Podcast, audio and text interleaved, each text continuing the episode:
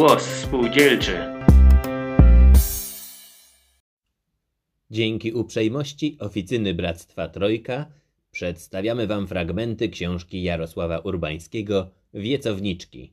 Zofia Tułodziecka i początki radykalnego zawodowego ruchu kobiecego w Wielkopolsce. Zapraszamy dziś do poznania części książki poświęconej tendencjom w wielkopolskim ruchu kobiecym.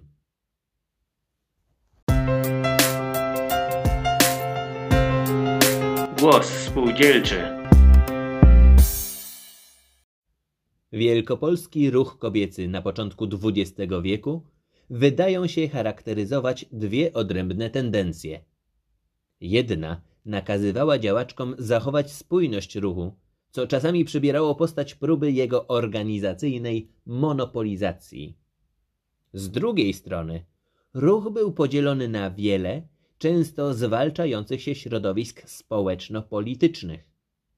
Obok nurtu socjalnego i emancypacyjnego w wielkopolskim ruchu kobiecym istniał także nurt stricte konserwatywno-narodowy, którego animatorkami były przeważnie przedstawicielki elit ziemiańskich.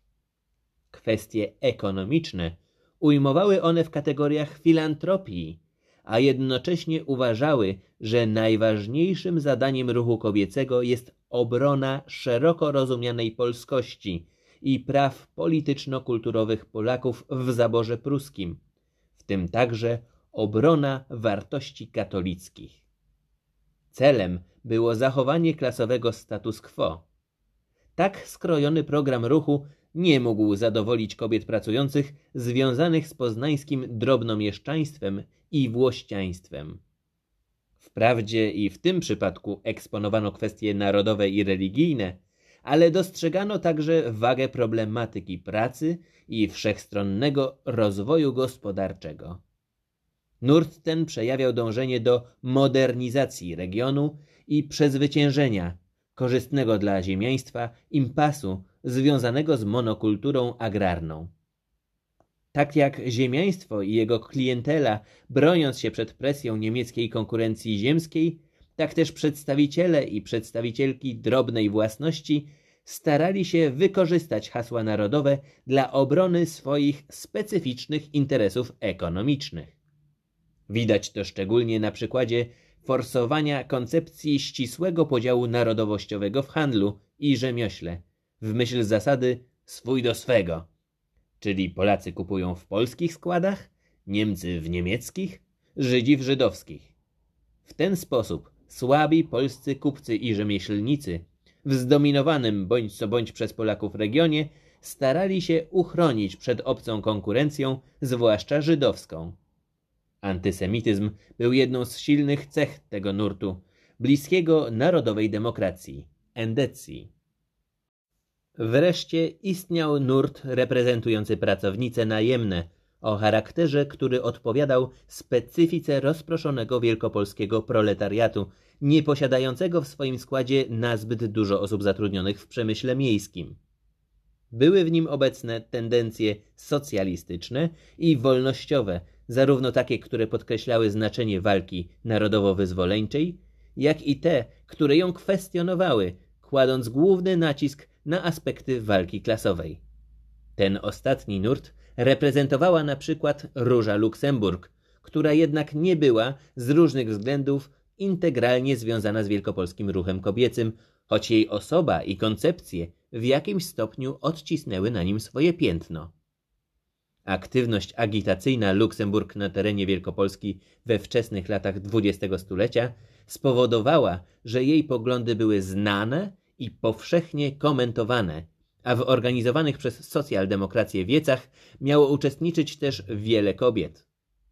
We wrześniu tysiąc dziewięćset pierwszego roku Róża Luksemburg udziela obszernego wywiadu uchodzącemu wówczas za liberalny Kurierowi Poznańskiemu, krótko po tym, jak wydała broszurę w obronie narodowości, w której zaatakowała politykę rządu niemieckiego względem Polaków. Nie przecząc prawdziwości oburzenia i sprzeciwu Luksemburg wobec metod germanizacji, odwołanie się do kwestii narodowych było dla niemieckiej socjaldemokracji, którą reprezentowała, podyktowane przede wszystkim względami taktycznymi i zabiegami o poparcie Polaków w nadchodzących wyborach parlamentarnych. Generalnie Luksemburg była przeciwna angażowaniu ruchu robotniczego w walkę niepodległościową.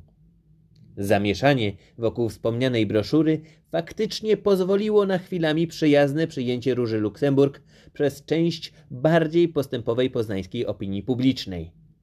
W przeciwieństwie do Luksemburg, inna działaczka socjalistyczna tego okresu, Jadwiga Gulińska, uważała, jak całe P P S, z którym była związana, dążenia narodowo-wyzwoleńcze za priorytetowe. Gulińska integralnie była także związana z poznańskim ruchem kobiecym, między innymi działając w stowarzyszeniu Czytelnia dla Kobiet. Notabene kler katolicki publicznie domagał się wykluczenia jej z organizacji z uwagi na lewicowe powiązania. Ostatecznie w głosowaniu wniosek ten przepadł. Z Czytelnią dla Kobiet związana była także Zofia Tułodziecka, która jako jedna z pierwszych dostrzegła znaczenie organizacji zawodowych w kontekście kwestii kobiecych. Na powstanie Stowarzyszenia Personału Żeńskiego w Handlu i Przemyśle bezpośredni wpływ miało kilka czynników. Po pierwsze, od tysiąc osiemset osiemdziesiątego dziewiątego roku swoje stowarzyszenie zawodowe miały już poznańskie Niemki. Z braku alternatyw zaczęły do niego wstępować także Polki. Po drugie, w wyniku decyzji pruskich władz powstał w tysiąc dziewięćset drugim roku Polski Związek Zawodowy, który chciał powołać sekcję żeńską, ale nie mógł tego uczynić. W takim układzie zwołano na dwudziestego dziewiątego kwietnia tysiąc dziewięćset trzeciego roku zebranie, któremu przewodniczyła Zofia Tułodziecka. Podjęto wówczas decyzję o powołaniu Stowarzyszenia Personału Żeńskiego w Handlu i Przemyśle. Od pierwszego momentu do organizacji zgłosiły akces siedemdziesiąt cztery kobiety i dodatkowo osiemnaście osób na zasadach członkostwa wspierającego. Walne zebranie odbyło się pierwszego maja tego samego roku. Celem powołanego stowarzyszenia, jak to ujmuje statut, było popieranie kobiet pracujących w zawodzie kupieckim i przemysłowym poprzez pośrednictwo w bezpłatnym otrzymaniu posad, udzielanie bezpłatnych porad prawnych, kursy, odczyty, wieczornice. Do stowarzyszenia mogły należeć kobiety pracujące w kantorach, handlowych składach i pracowniach, a więc księgowe, kasjerki, sklepowe, krawcowe itd. Stowarzyszenie nie starało się prawdopodobnie wkraczać do zakładów pracy takich jak Milch, Cegielski, Patria, czy spełniać rolę typowej organizacji zakładowej. Działano raczej poprzez odpowiednie podniesienie świadomości praw przysługujących pracownicom. Tematy, jakie stowarzyszenie podejmowało podczas szkoleń i odczytów, świadczą o szerszym ich spojrzeniu na problematykę, na przykład o budżecie kobiety pracującej, o higienie, wówczas temat dość popularny, o nowym prawie rzemieślniczym dla kobiet, czy wreszcie o równouprawnieniu kobiet. Przy stowarzyszeniu działała także biblioteka i kasa pomocy wzajemnej, a później rodzaj biura pośrednictwa pracy. Stowarzyszenie Personału Żeńskiego miało swoje filie w typowo robotniczych dzielnicach na Łazarzu i Wildzie. Tę drugą dość szybko jednak zamknięto, a także w innych miastach zaboru pruskiego, w Brodnicy i Toruniu. W tysiąc dziewięćset siódmym roku policja pruska określała liczbę członkiń zwyczajnych stowarzyszenia na trzysta trzydzieści jeden. Siostra Zofii Tułodzieckiej, Aniela, w maju tysiąc dziewięćset trzynastego roku twierdziła, że do stowarzyszenia należy sześćset osób. Różnice w podawanych danych mogły wynikać z uwzględnienia lub nie członkiń wspierających, a po drugie prawdopodobnie policja poznańska nie brała pod uwagę istniejącej już od tysiąc dziewięćset jedenastego roku filii brodnickiej. W tysiąc dziewięćset czternastym roku powstała z kolei filia w Toruniu, której liczba członkiń wahała się od czterdziestu do osiemdziesięciu. W tysiąc dziewięćset siódmym roku Tułodziecka założyła dodatkowo niewielką spółdzielnię pracowniczą, Pracownia Sukien, w której pracowały dwadzieścia trzy kobiety, osiem pracownic i piętnaście uczennic, które po roku specjalizacji miały prawo przystąpić do spółdzielni. Zysk ogólny spółdzielni był dzielony między zatrudnione osoby. Inicjatywa ta przetrwała kilkanaście lat.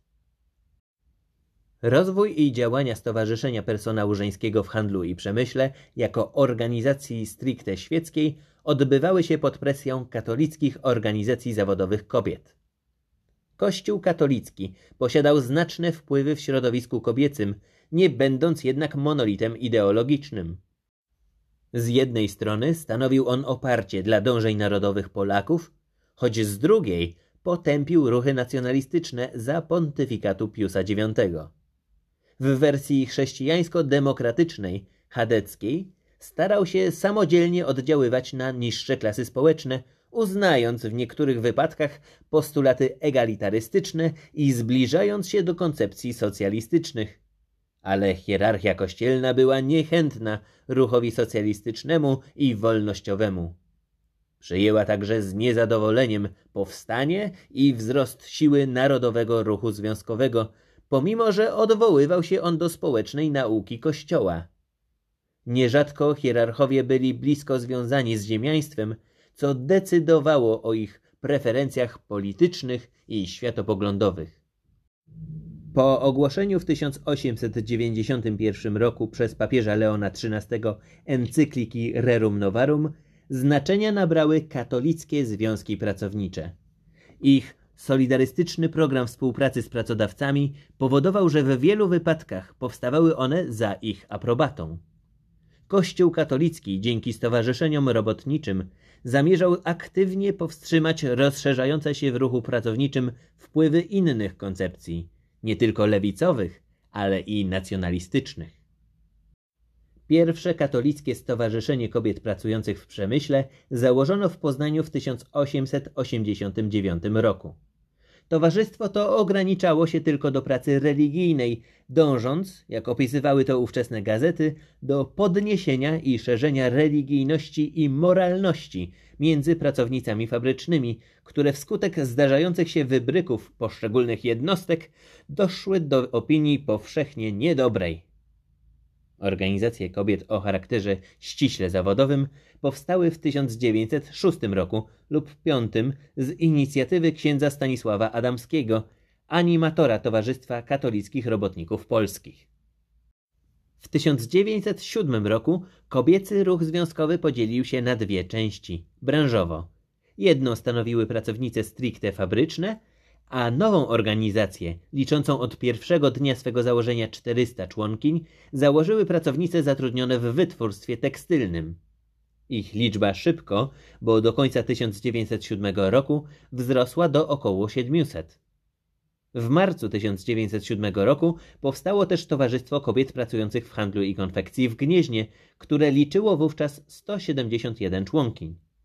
W sierpniu tysiąc dziewięćset siódmego roku powstał w Poznaniu Związek Grupujący Służbę, około siedemset członkiń, a w październiku powstało Towarzystwo Pracownic Fabrycznych w Kościanie, liczące około sześćset członkiń.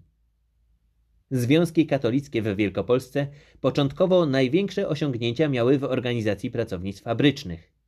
Skonsolidowane zawodowe organizacje katolickie kobiet działały od trzydziestego grudnia tysiąc dziewięćset siódmego roku pod wspólną nazwą Związku Towarzystw Kobiet Pracujących, a potem Związku Kobiet Pracujących Z K P i liczyły razem około trzy tysiące sto osób.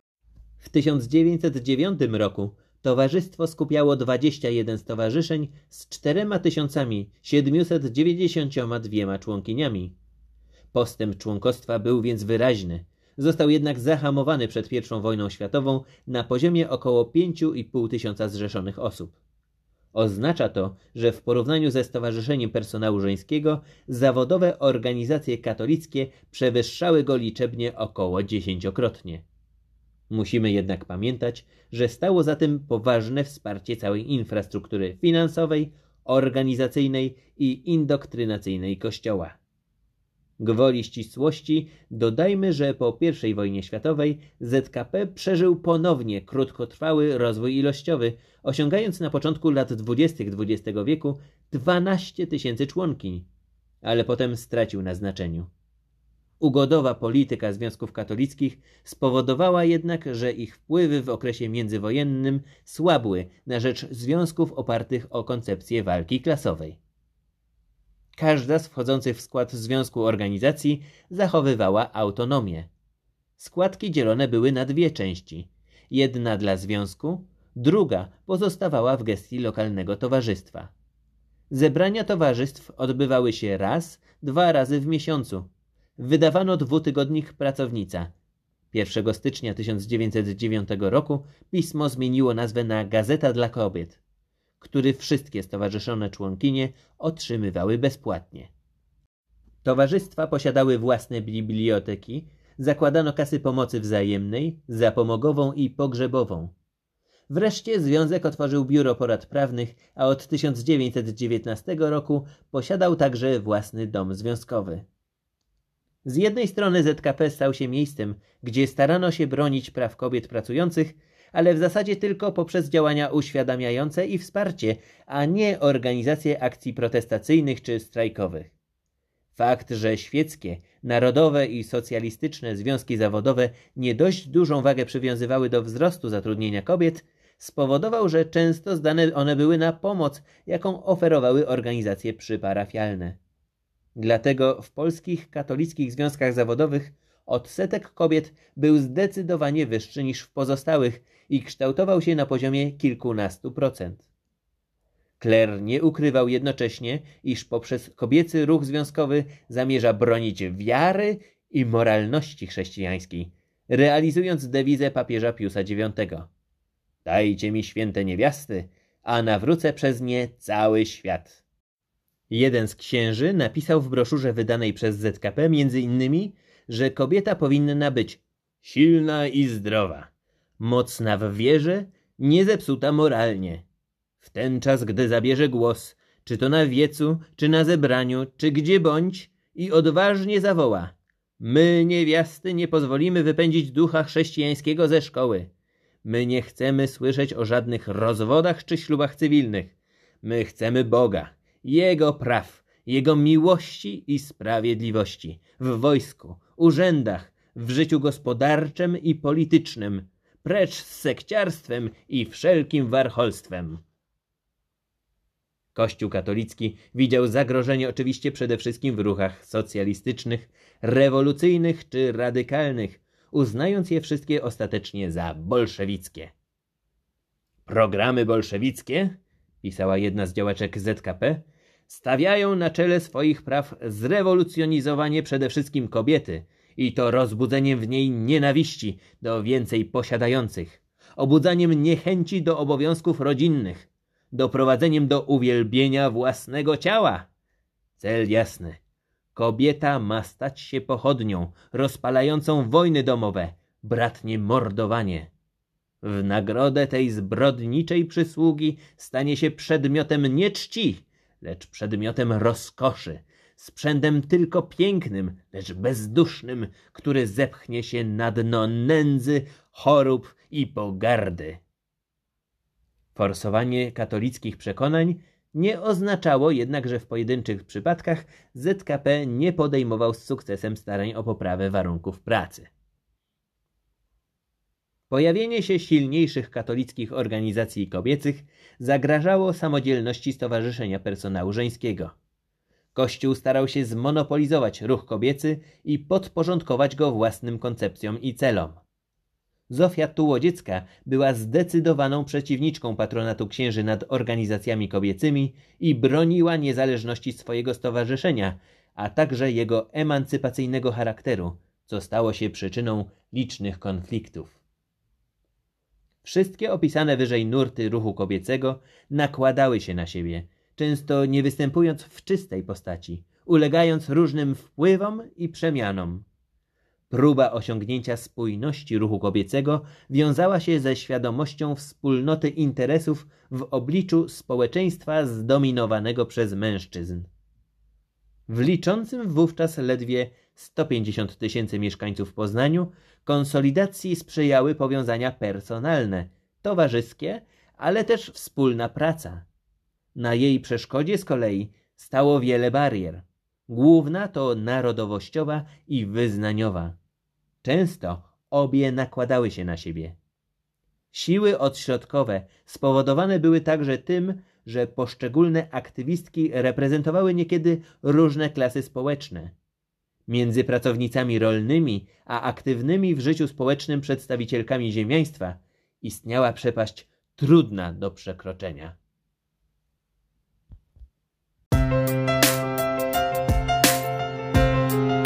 Głos spółdzielczy. To były fragmenty książki Jarosława Urbańskiego Wiecowniczki, Zofia Tułodziecka i początki radykalnego zawodowego ruchu kobiecego w Wielkopolsce. Oficyna Bractwa Trojka, Poznań dwa tysiące osiemnaście. Jeśli zainteresowała Was historia bohaterek dzisiejszego podcastu, to koniecznie sprawdźcie stworzoną przez nas grę miejską Spółdzielczy Poznań. Więcej informacji znajdziecie na stronie w w w kropka spółdzielnie kropka org.